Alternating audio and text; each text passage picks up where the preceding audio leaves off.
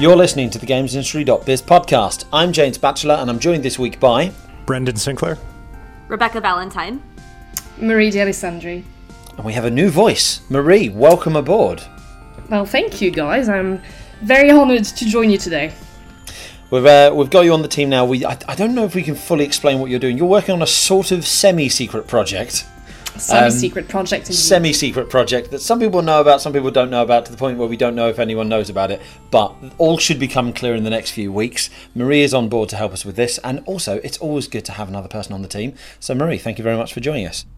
Well, thank you. We have got a very difficult discussion this week. No, that, not that difficult, I guess. We just have a very a very hot topic, the hottest of hot topics this week, and anyone who's been even vaguely following the news can have a wild stab at what it might be.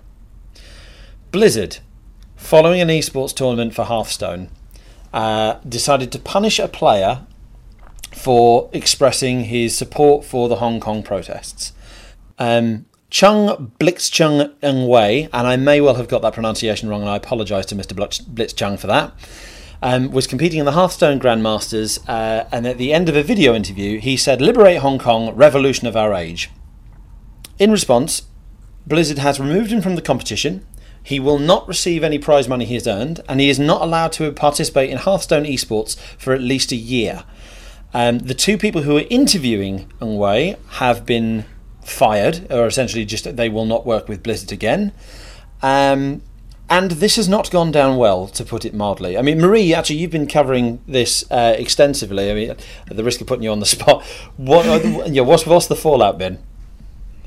Uh, well, it's been quite the fallout actually internationally. Um, there's been reactions from US senators to, well, um, smaller Hearthstone competitions with other players displaying signs showing support to Hong Kong protests. To uh, Tim Sweeney also reacted um, to the story, saying that um, Epic would never um, remove a player for displaying their political belief. So it's been it's been quite the controversy for for most of the week. Really, there was a new update every every hour, something new coming out. Um, casters have um, withdraw themselves from um, the Grandmasters finals, which will be at BlizzCon in only three weeks now. So surely there will be also an impact on BlizzCon. It is it is quite unsure at the moment what the impact will be, but I, I, I wouldn't be surprised if BlizzCon doesn't go down as well as Blizzard expected to be we should emphasise at this point that the story is ongoing. We're currently recording it on Friday, October 11th. This issue, sorry, this episode should be out on Monday, October 14th. So more may have happened over the uh, weekend, and we will try and update this episode if we can. In fact, let's update you now. This is James. I'm still here with Marie. We're recording on Monday, the 14th of October, because after our episode was recorded, uh, Blizzard released a statement on it on the the whole incident. Um, I'm not going to read the full statement. You can find that over on GI. But a few choice quotes. Um, they said that esports exists to create opportunities for players around, from around the world, from different cultures, from different backgrounds, to come together to compete and share the passion for gaming. All of that so far quite hyperbolic. But it was, it's extremely important for us to protect these channels and the purpose they serve. So the biggest concern was that he went off topic. Um, they later said the specific views expressed by Blitzchung were not a factor in the decision we made. I want to be clear. This is President J. Allen Brack talking uh, in this statement. I want to be clear. Our relationships in China had no influence on our decision. We have these rules to keep the focus on the game and on the tournament to the benefit of the global audience, and that was the only consideration in the actions we took. If this had been the opposing viewpoint delivered in the same divisive and deliberate, uh, deliberate way, we would have felt and acted the same. More on that in a second because I doubt that. Um, Blizzard did actually reduce the punishments. Um, so Will receive his prize money that he had earned. His ban from the Hearthstone Pro Circuit has been reduced from one year to six months. Brack finished off, or rather, the last thing I'll put is um, he, he admitted that in hindsight our process wasn't accurate, uh, adequate and we reacted too quickly. Uh, he said there is a consequence for taking the conversation away from the purpose of the event and disrupting or derailing the broadcast. Now, I'm going to briefly say here I don't think one brief expression of your political views is derailing the broadcast. If he'd gone off on a full blown spiel and you know, like massive lecture about it, perhaps, but yeah, I agree. I think I think it's good for Blizzard to have addressed the issue and to have reduced the punishments. But I think six months is still quite a long ban. Um, I think no ban would have been better, but um, Blitzchung has since reacted to Blizzard's statement too, um, saying he's grateful for um, the publisher having reduced the sanction. Um, he still says that six months is still quite a lot. Uh, that is not sure if he's going to keep competing in the Hearthstone uh, competitive scene going forwards. And he also he was also hoping that Blizzard was going to reconsider the punishment against the casters because Blizzard has uh, turned the sanction against the casters into a six month suspension, um, but uh, Chang was still hoping that this was going to be removed as well. Um, we have reached out to Blizzard for more comments on that. I'm also going to add that um, Riot Games has so. Just before we recorded, Riot Games had come out and they'd done that. Later in the episode, you'll hear us discuss um, Riot saying that you know they weren't telling their broadcasters to avoid saying the word Hong Kong because one of the teams is called Hong Kong Attitude. After we recorded, about an hour or so after we recorded, they actually came out and said we are actively briefing people not to discuss the incident because again, people are kind of very much distancing themselves from this sort of thing. Um, so the joys of an ongoing story, obviously. Um, a question for you, Marie, though, because I, I want to see, see if I'm reading this wrong. Like the the statement here, like if uh, from Brack, if this had been the opposing viewpoint, so say he'd been um, to speaking out against the Hong Kong protesters. Uh, if it had been delivered in the same divisive, divisive and deliberate way, we would have felt and acted the same. I don't think that's true. I don't think that's true. I don't either. think that's true for a minute. Like, Like, yeah, Blizzard has said that the Chinese interest had nothing to do with uh, its decision, which, I mean, you can believe or not believe. I personally believe that it, that's not necessarily true. I think with with with Tencent owning nearly five percent of Blizzard, this has to have an impact in some ways. Um, and I, I truly believe that if the statement had been the opposite, I think no one would have even picked up on the story. Like this would Yeah. not have been a thing. Like people probably wouldn't have heard about it. It wouldn't have passed the borders of the games industry, and and we would be talking about something else right now, probably. as we'll go on to discuss later in the episode, like this is this is something that Blizzard is going to be facing for a long time. There's a lot of speculation about uh, BlizzCon a little bit later on. Um, we do have, now have confirmation that there are protest groups planning to attend BlizzCon and protest against this decision, regardless of the fact that it's, the uh, the sentence has been reduced, as it were. Um, but yeah, this is the this is the joys of ongoing stories. Um, Yeah. But that's that's the up to date info. Now back to Friday's version of me Yes. talking about the, the potential long term fallout. Yeah. I, I hope we've not said the complete opposite of what we've just said on Friday, but I guess people will find out now. This has uh, this has really shaken up the industry this week. It, it's and, gone um, beyond and- the industry. It made it to my local Yeah. news. My local news in the middle of the U.S. Midwest. Like, what? It's it's mad. It's uh, I I swear I saw Vice referring to it as an international incident, which I think might be a slightly strong way of of wording it. It's one of those but things it certainly that, has. like you say the phrase and it's like that's ridiculous and then you look at what the phrase actually literally says and it's like oh no th- okay this qualifies I would Yeah, also yeah, say it might. I mean, that might be an accurate descriptor. I think, especially, and I I don't know a ton about this because I don't follow sports, but it seems to be happening in tandem with a similar incident going on in the NBA as well, right? And I think those two. Those two things combined, the, the sports world and the video game world all being mad collectively about kind of the same topic, is making this even bigger than it would have otherwise been. I think I absolutely agree with that. I think I think the NBA incident from that's been going on for a few weeks now, and now video games also being impacted by that type of of things uh, really is why it's making it to the mainstream press as well at the moment. It's it's like kind of impacting different aspects of everyone's like like between sports and video games. It pretty much covers the entire population at this point. so I think that's also why people are reacting to it. it's the the NBA thing is is interesting I think because I've seen a lot of criticism directed their way, but I think it's interesting how different they handled this uh, from from what Blizzard did in in the NBA. The uh, the GM of the Houston Rockets, which has been one of the like big teams for the Chinese market, I think, ever since Yao Ming played for them. Uh, but the GM of of that team uh, tweeted out something about you know um, just expressing kind of support for the the protests and the protesters, and then the league's statement in response to it was um, he does not speak for the NBA or the Houston Rockets. Uh, we want all of our people to express themselves, but we want them to educate them themselves on matters before they speak.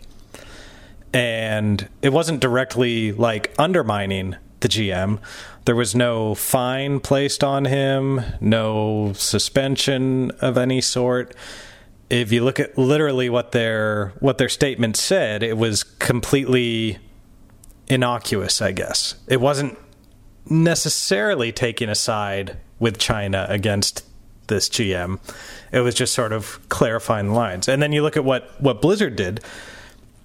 And the Blizzard thing happened so soon after that broadcast that I'm I, I, I would be shocked if it were the result of of actual like uh, state pressure on on Blizzard from from China or anything. It's it seemed to be a a proactive like, oh, we are so sensitive to this, we will will correct ourselves, overcorrect ourselves whenever someone says anything that could possibly be construed as as a uh, as a knock on China. Yeah, it's it's a knee jerk reaction and overcorrection gone very out of hand. Like I've seen, obviously because Tencent, the Chinese giant, has a 4.9% stake in Activision Blizzard, that has obviously you know triggered the conspiracy theories that you know that China has forced them to do this. That um, and Blizzard has been described as taking a very kind of pro-China stance. I don't think it has. It did take a pro-China stance. It just I think it was just absolutely paranoid and and panicked about seeming to take a pro-Hong Kong stance and it's just kind of gone a little too far in what it on what it did, and it's just backfired massively. It kind of goes back to the conversation we've been having for a while now about how video game publishers are so determined to not get involved in political discussions that they end up getting involved in political discussions. This is this is the the, the epitome of that. They basically trying to you know they're trying to distance themselves they try too hard to distance themselves from from him to seem neutral to seem like he's not he's not you know that's not part of this event. We're not we're not allowing political expression during um, our hearthstone events. In an attempt to seem neutral and the result is now everyone thinks they work for china. And it's it's yeah it's uh, not worked out too well from him. Whoever made that decision because i also highly doubt it was a decision discussed for any length, lengthy amount of time by management. Whoever made that decision is almost certainly in deep shit now It is fascinating the the lengths to which publishers will go to kind of stay out of this. I thought it was really fascinating that Tim Sweeney did step up and say something. I assume because he's he's rather used to used to being kind of vocal on Twitter. I think when when people try to corner him on the Tencent nonsense, yeah. Um, I saw that as him preempting because yeah. we've already earlier this year with the Epic Game Store. I was like, right, well, Epic is, I think, uh, forty uh, percent of Epic is owned by Tencent, and Tencent have got ties to the Chinese government. Therefore, the Epic Game Store is spying on you for the Chinese government. So I think Tim was watching this and going, right, I think I see where this is going. This is definitely going to come back to us at some point. Let's get this, let's nip this bud in, in you know, now. Yeah. Well, I I reached out to eight other publishers uh, who all either run in whole or in part uh, video game tournaments that are played on an international level, esports tournaments of some kind, and asked them basically for the same kind of thing that people were asking Tim Sweeney for, like, what would you do in this situation? And so far, of those eight, I have gotten one, we'll get back to you, and one, no comment. Yeah. yeah. Like, this is. Yeah.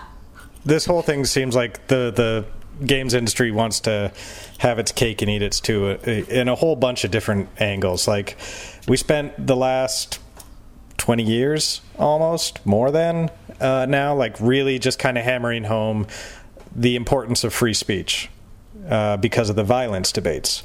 So every every gamer that's grown up in the industry is kind of like had it hammered home just how sacred this this right to free speech is, and we've also in chasing esports we've modeled so much after traditional sports.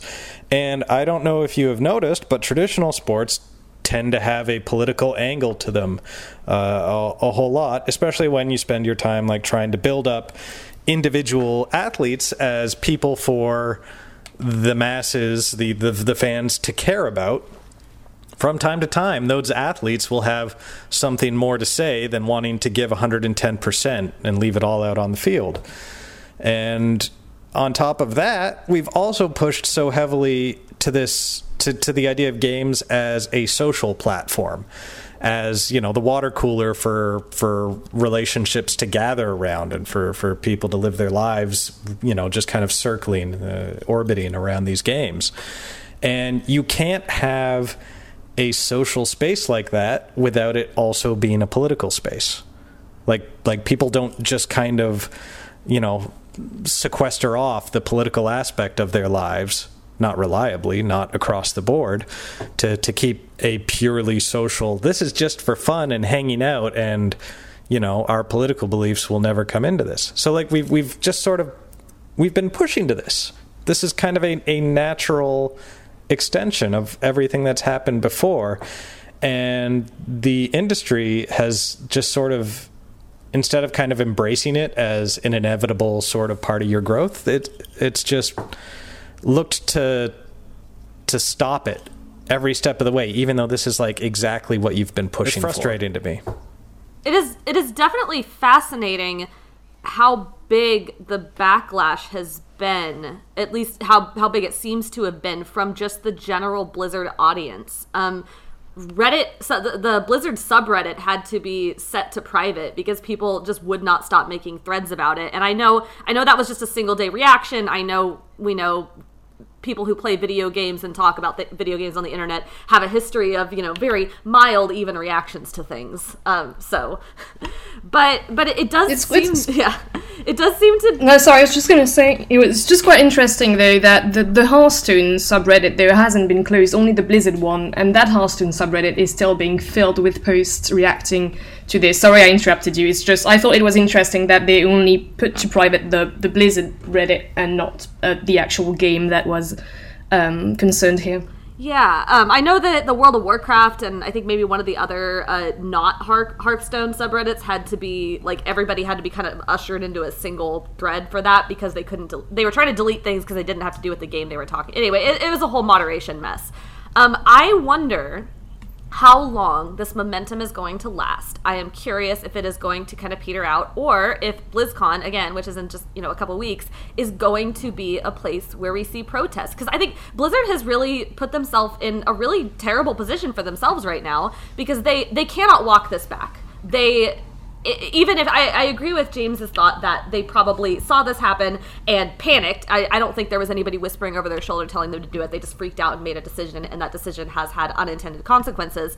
But they have now put themselves in a situation where they are going to have all sorts of people holding up "Liberate Hong Kong" signs and wearing Winnie the Pooh costumes at BlizzCon on camera and doing all kinds of things that they re- that are really not great for their image in China, probably. And they are going to be really hard pressed to keep that off of their live streams of BlizzCon and all the tournaments they're doing there and all that other stuff. They've had multiple casters, I think, step out of the grand finals at this point. Um, like they, it's clear where the sentiment of the community is, and I I don't think they're going to let that go at BlizzCon. I think we're going to see some really interesting protests there if Blizzard doesn't do something to curb them mm-hmm. beforehand. Yeah, absolutely agree with that. I have to say, I'm really impressed because you know we thought the fallout from a Diablo mobile game being announced at BlizzCon was bad. They've really kind of played the longer. They've, they've prepared this year's BlizzCon with a whole new controversy before it's even started. Yeah, I'm also very, very curious to see if Blizzard's employees are gonna react a bit more strongly than they have in the past couple of days. So there's been like a, a small, smallish walkout organized, uh, staged by Blizzard employees just a couple of days after um, everything uh, kicked off. But it was only like a dozen, 30 people who uh, came out of the office with umbrellas gathered in front of that massive orc statue that's in front of uh, Blizzard's HQ. Um, so dozen 30 people is really not a lot compared to how many people work at Blizzard. So I'd be curious to see if in the run up to BlizzCon there will be more of that, or if we can expect expect people to do things at BlizzCon again. Um, Blizzard's employees, um, though I suspect that not much will come out from the inside. Though I absolutely agree with Rebekah, and I think we should expect uh, Blizzard's fans, Blizzard's users to to gather at BlizzCon and probably show that they're not quite happy with with this and how harsh the the whole thing is. Because like I think it's also become this whole big thing because of how harsh the the thing is. Like they not only removed the guy from the the Grandmasters, they cancel his pricing and ban him for an entire year, which I really can't get over. Like an entire year without being able to compete in one is your main source of income. I think is really really harsh. Yeah, absolutely. There's also this speculation, and we are getting into a little bit of speculation here, but there's speculation as to how this is going to impact Activision Blizzard as a whole. I actually spoke to the BBC earlier this week because they were writing a story. You know, around the time that this all was coming out, Call of Duty Mobile has uh, arrived, and it's you know 100 million downloads in the, in the first week, biggest for any kind of mobile game ever. Modern Warfare's coming up. There are big hopes for that, and um, he, you know, and amongst all this, you've obviously got hashtag boycott Blizzard going on, and the you know the the BBC reporter was asking me like, you know, is this going to impact Call of Duty? Now, I personally don't think it will because I've I don't pers- I, I don't remember, I don't recall any kind of consumer boycott like this that has ever actually made a consumer that has made a commercial impact on a company or a game's release, but it does tarnish the, the, the narrative around Modern Warfare coming out because there is that connection between Activision and Blizzard in that they are the same company. I grant you the vast majority of Call of Duty fans won't know that because vast majority of Call of Duty fans probably don't even follow industry news or games news in, in, general. They just pick up the new Call of Duty each Christmas. But it will be interesting to see if the if the the fallout from all this spills beyond just BlizzCon, which is primarily a fan event, to Activision's wider business going up into Q4.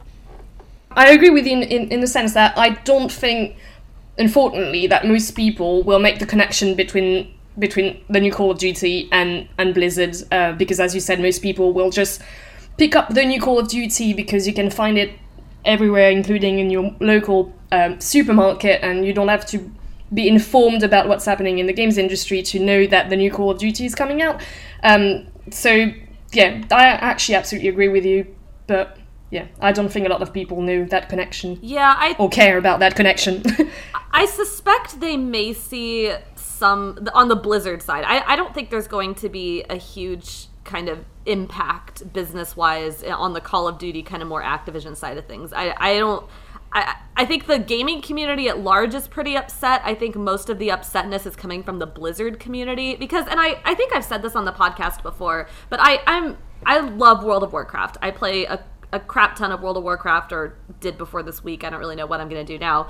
Um, I've played lots of Hearthstone in the past. I played lots of Heroes of the Storm back in the day, and the Blizzard has accomplished something with by putting all of their. I, I know a lot of people have you know a lot of pu- publishers have their own launchers, but by Blizzard having their kind of Battle.net launcher and by constantly doing crossovers between all their games and all kinds of like reward systems and things like that, they really have managed to cultivate a pretty well intertwined community. Like, yeah, of course, there are, you know, tons and tons of people who only play one of their games. But within the games like World of Warcraft and Hearthstone and StarCraft and uh, Diablo, there there's a ton of crossover, and those communities tend to be very aware of each other. So they have upset not just the Hearthstone community, but also all of the other kind of very Blizzard focused communities that they have. And I think, yeah, like the, there's there's kind of a movement. I I know there was a thing going around where people were a large volume of people were trying to cancel their World of Warcraft subscriptions, and there was, you know, maybe some confusion about that.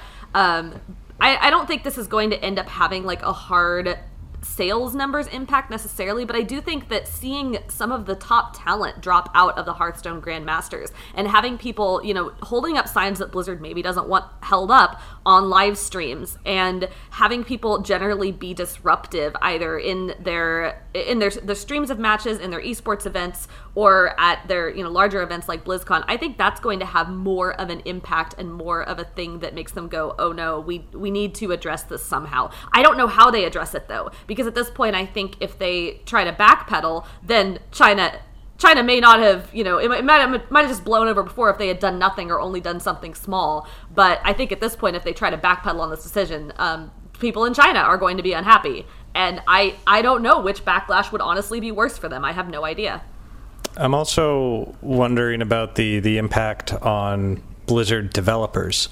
Because uh, it seems like for a year and a half now we've we've been hearing reports about how Activision executives basically applying their you know their processes and their philosophy that worked at Activision to, to Blizzard. Uh, for the longest time, it was sort of like these are two separate things. Blizzard is successful, so we let them run in their own way, no matter how much money that wastes.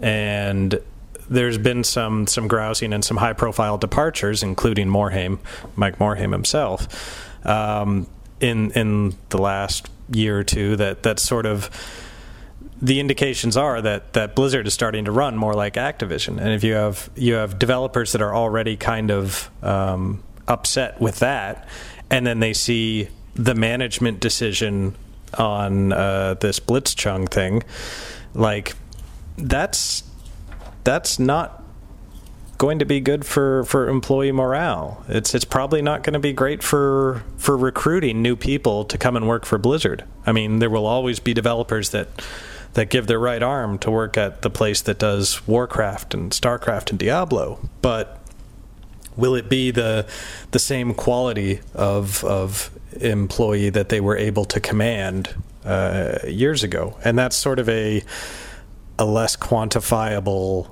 longer term threat, I suppose, to, to the company.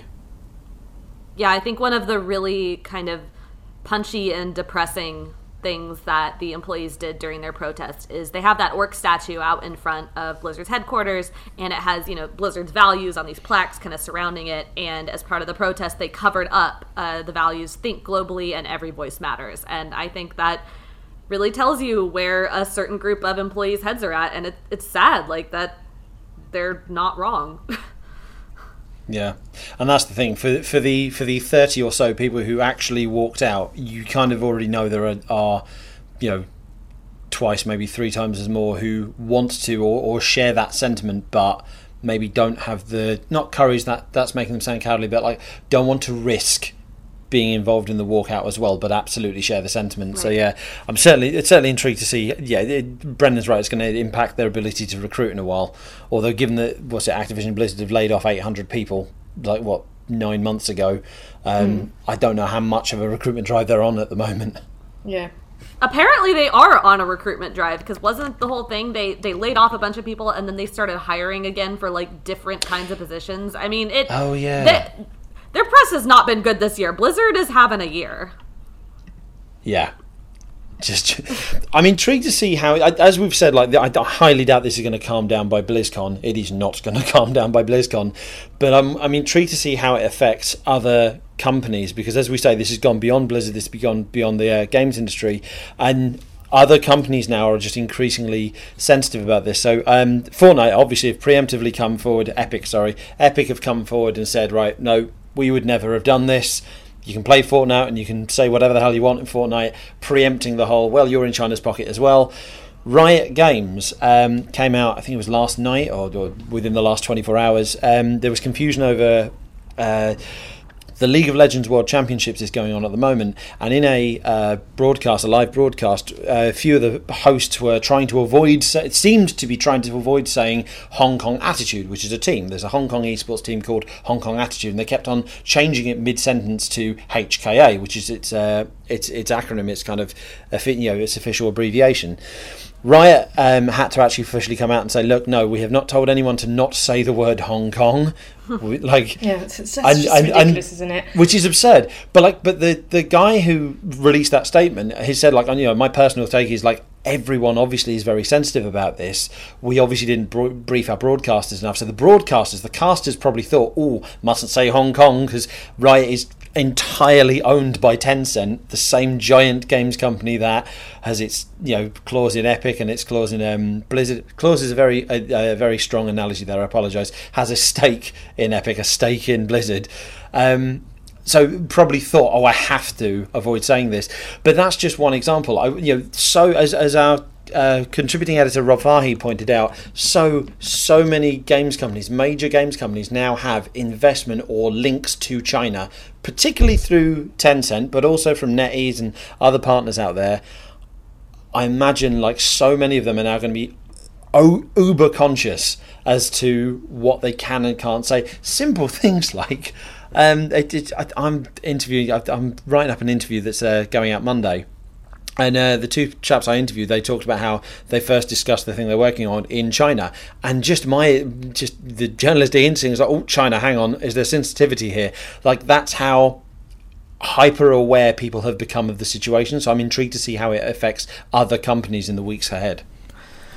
It's Rob, Rob's editorial, uh, "Publishers Risk Being Trapped Between the U.S. and China," is is fantastic. I, I think it, it's something that I've always kind of been baffled by. Um, watching all these publishers go into China, partnering with with Chinese companies, having you know understanding that they are in some ways under the control of the whims of the Chinese government when when they do that.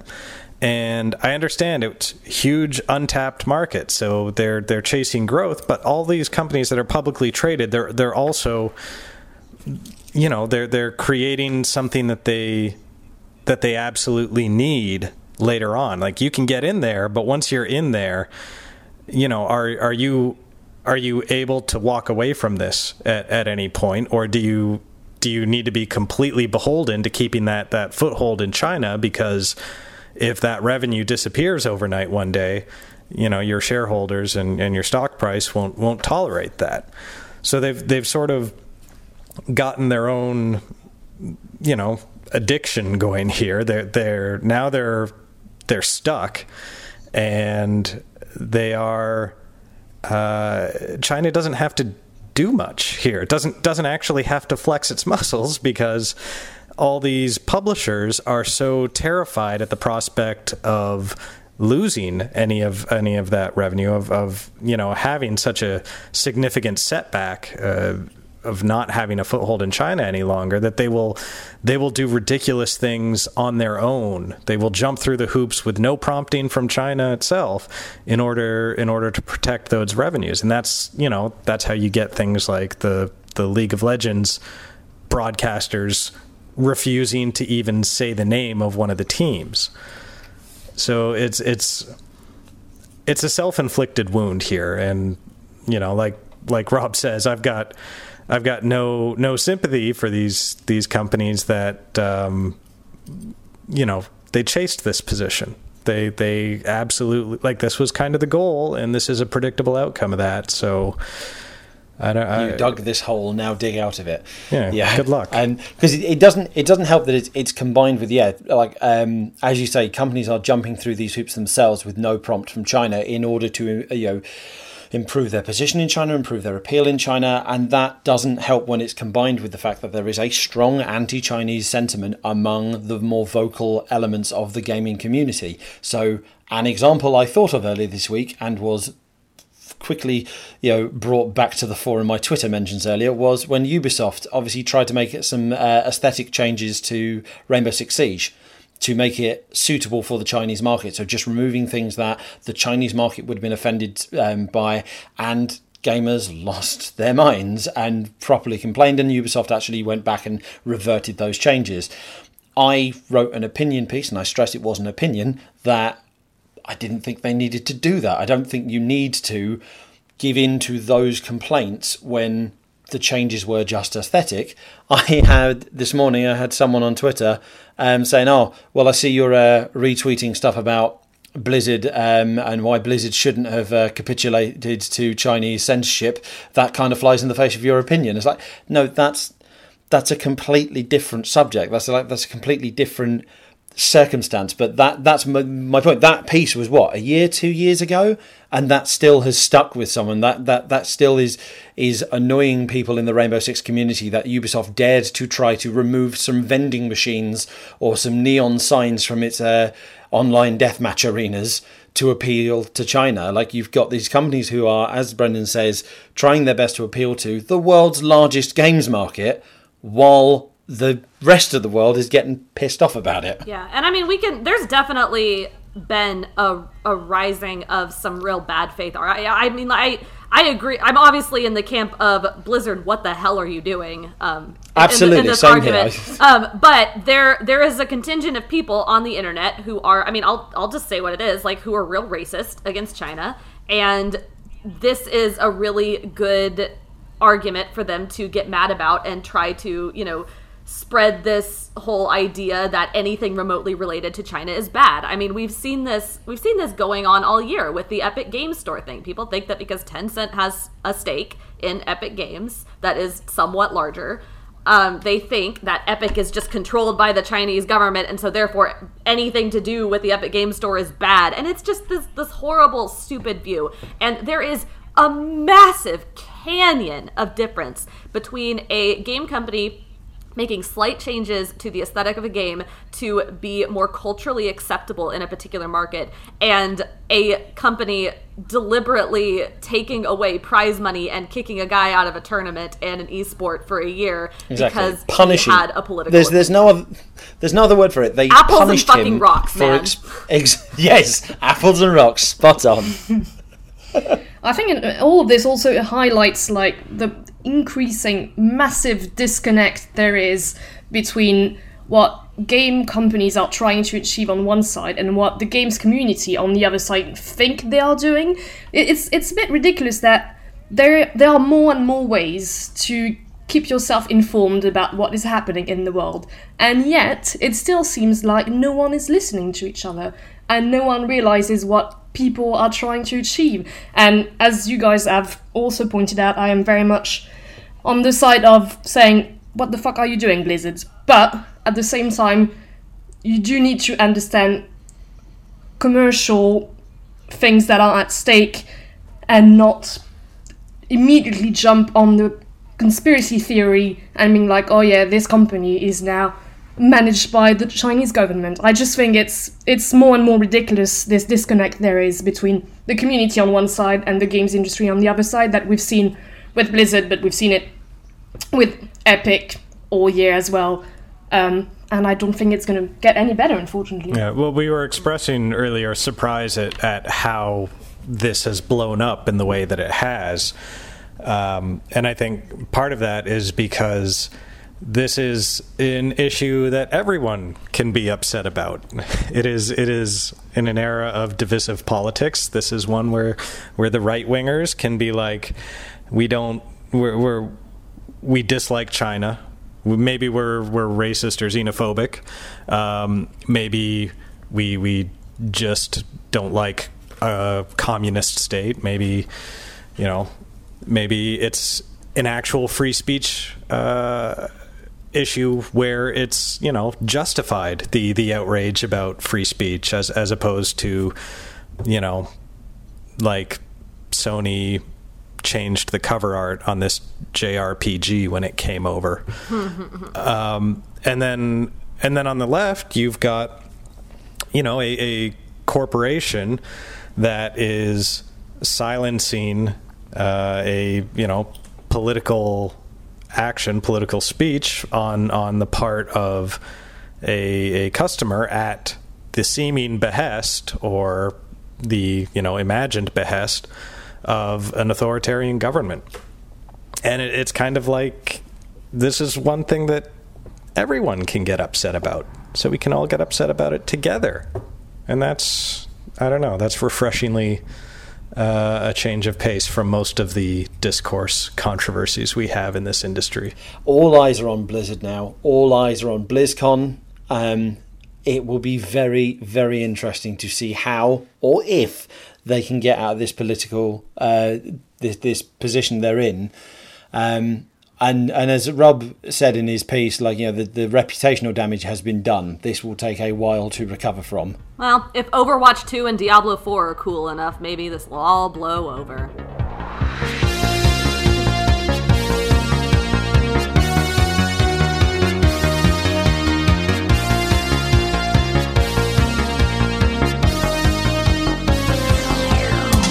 In considerably lighter news this week, Ubisoft has teamed up with American film producer Adi Shankar again, and they are making a TV series, an animated TV series, on a well known Ubisoft property, Far Cry 3, specifically Far Cry 3 Blood Dragon.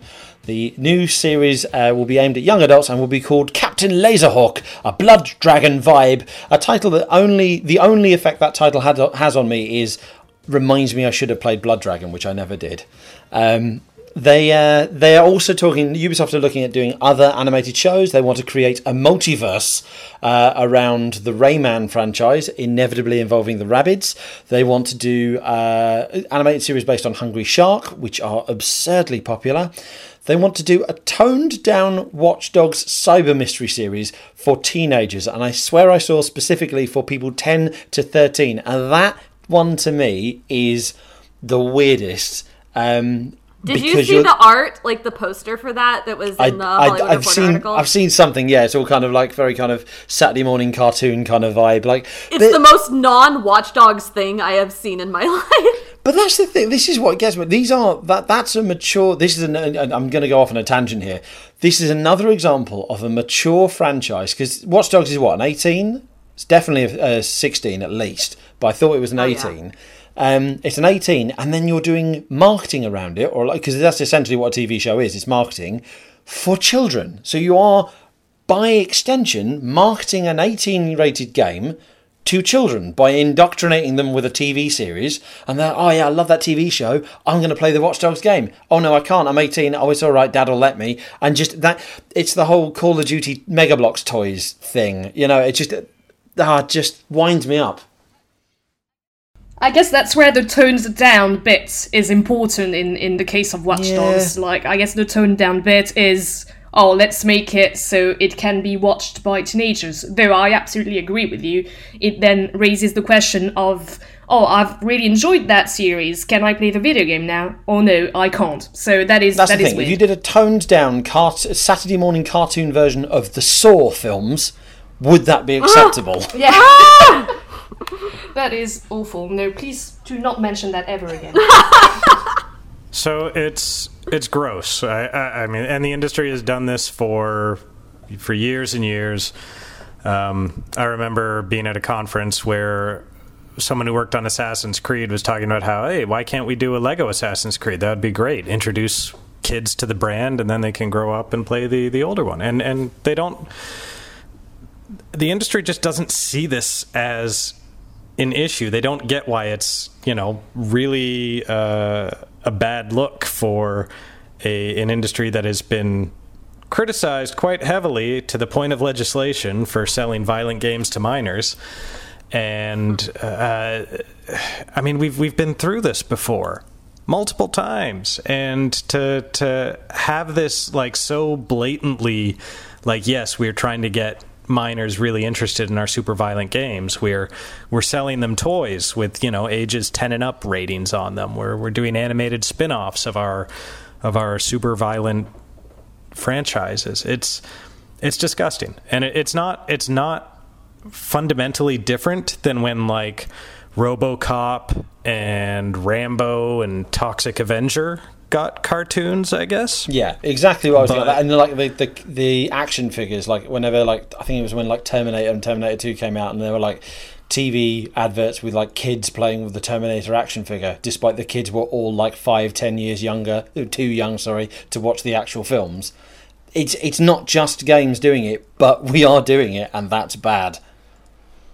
it's definitely it, it kind of I, I kind of wonder how much of a leaf they're trying to take out of the book of things like Pokemon because Pokemon has very successfully done this, but the thing is, Pokemon has always been kind of I mean, yeah, you could argue there's like kind of weird, creepy elements in it, but it has generally been a kids game from the beginning. Yeah. and it has it has evolved over time to the point where now the people who enjoyed it as kids are now adults and so they're they're trying to find ways to make sure that adult the adult fans are still interested while keeping it very kid friendly and they've done that very successfully and it has been for the most part pretty wholesome and acceptable but that works with Pokemon because it's a kid's thing to begin with. You can't do that with just literally any property you have.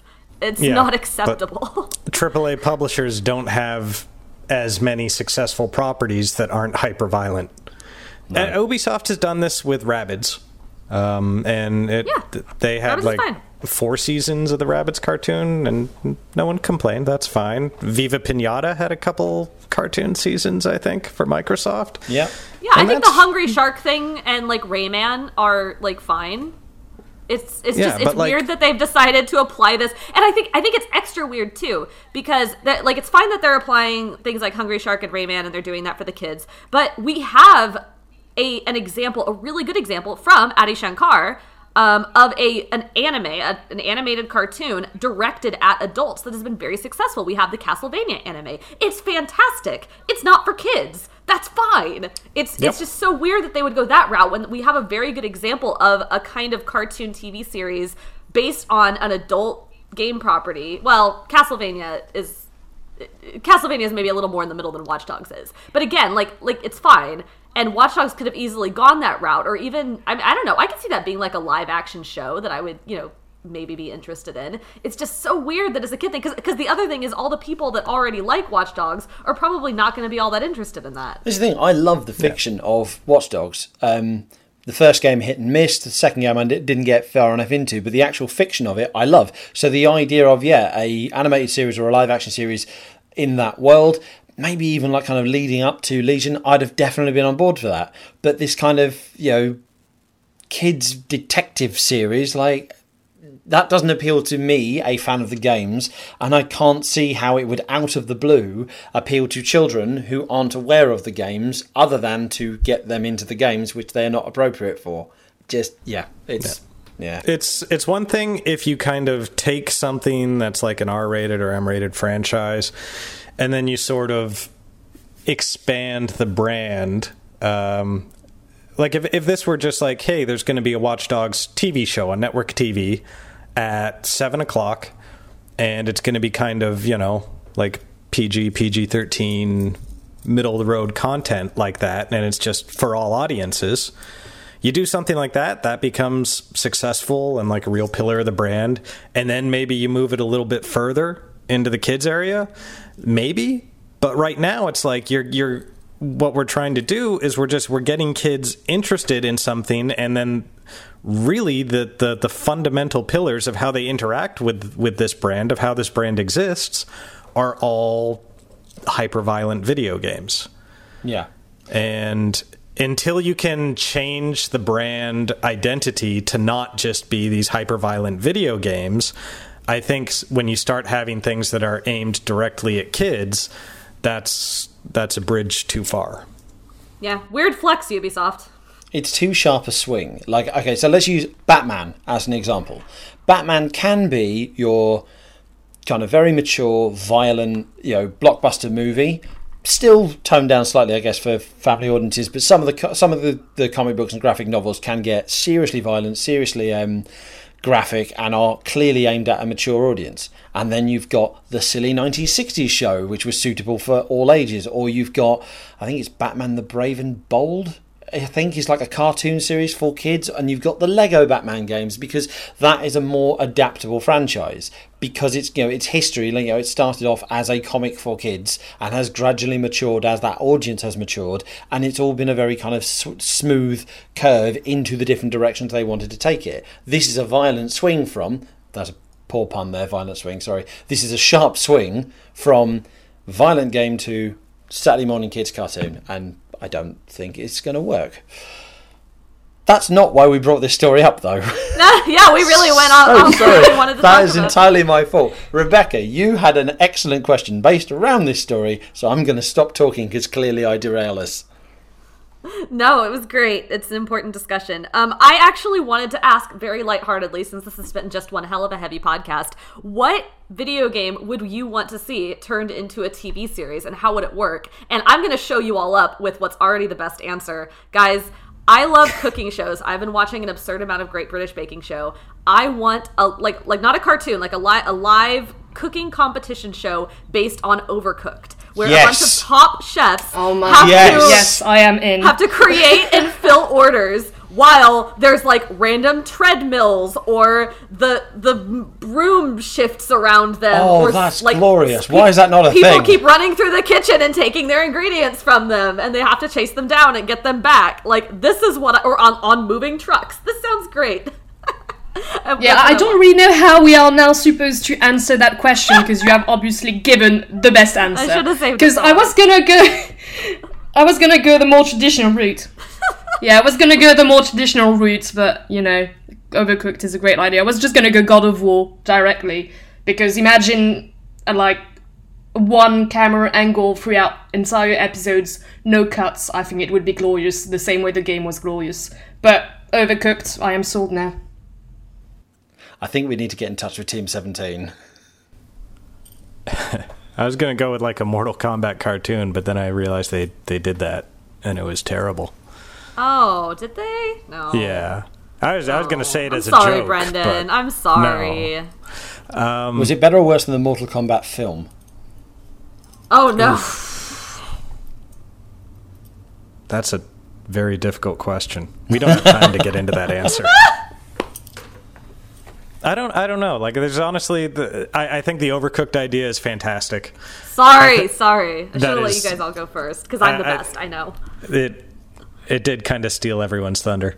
Um, I, I think God of War would be, you know, a, a, a really great idea for like you know it has the substance and it has the style and it was already such a focus on on CG um, and sort of those scripted moments anyways that it, it could it could translate really well. I think those are both really good ideas. Personally, I don't. I, I I'm I'm just kind of like let games be games. I guess there, there's not many of them that I that I really think like. Man, I wish I wish I could experience this in a different format, a different medium. Unless Yeah, actually, I actually agree with that too, yeah. I mean the the that I don't. Uh, yeah, loving a game doesn't necessarily mean that I would want to see that game as a series or a film. Most of the time, it's actually the opposite. I'm, I'm deep down really hoping that no one ever adapts the latest God of War in a series because I think I will be absolutely disappointed by everything they do.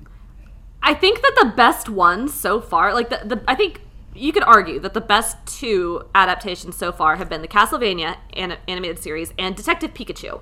And I think there are many reasons why those two things succeeded, but I think one of the things they have in common is that neither of them just tried to straight up copy what the franchise was hmm. already doing. I mean, I know Detective Pikachu had a game and it kind of loosely follows that story, but both of them are just really kind of like, like the the Castlevania animated series is sort of based on several Castlevania games, but it goes just kind of way far outside the bounds of them and brings in other characters and it does a bunch of other really cool things. They're not trying to just copy the games into a TV or movie format. They're they're kind of doing their own thing within that universe, so the people who are already fans can enjoy it and find all sorts of little Easter eggs and things that they can get excited about. But then other people who are maybe not familiar can still enjoy it on the level. It, it's a TV or a movie first. It's not a video game adaptation of a, or it's not a TV or movie adaptation of a video game. I think there are some franchises where like there is enough of the lore that lend themselves to standalone stories. So if you'd have asked me this question, what ten years ago, I'd have said Mass Effect because I loved reading uh, the Dark Horse comics. They wrote, they wrote a bunch of like spin-off stories, and those were fantastic. They really gave you like more adventures in the world without having to stand in an elevator and wait for things to load. Um, I read a couple of the books, and they were also great. They kind of expanded, you know, like just different stories, different elements of the world that really kind of built out the just the, the things you only kind of get a brief glimpse of in the games. So something like that I would have enjoyed. I think that would have worked well both as an animated and a, a live action. I remember watching there was a there was a Mass Effect film. There was a Mass Effect 3 anime film that was a prequel to 3 and that was really good. So I'd have gone I'd have said Mass Effect 3 years ago uh, sorry 10 years ago, but unfortunately that franchise is dead. So overcooked. Overcooked for me. Sad. yeah, overcooked. Marvelous. Well, with uh, Rebekah just completely trouncing all of us with her own question. Um, Sorry. that is all we've got time for this week. Uh, we'll be back next week with uh, a bit of a different episode, hopefully, plus your usual news show, hopefully. Um, in the meantime, you can go back and listen to all previous episodes uh, on your podcasting platform of choice. And while you're there, why not like, subscribe, and uh, give us a review? Why not? It's a better way to help more people discover the show. You can find all of your daily dose of news, analysis, and insight into the world behind video games, as usual, at gamesindustry.biz.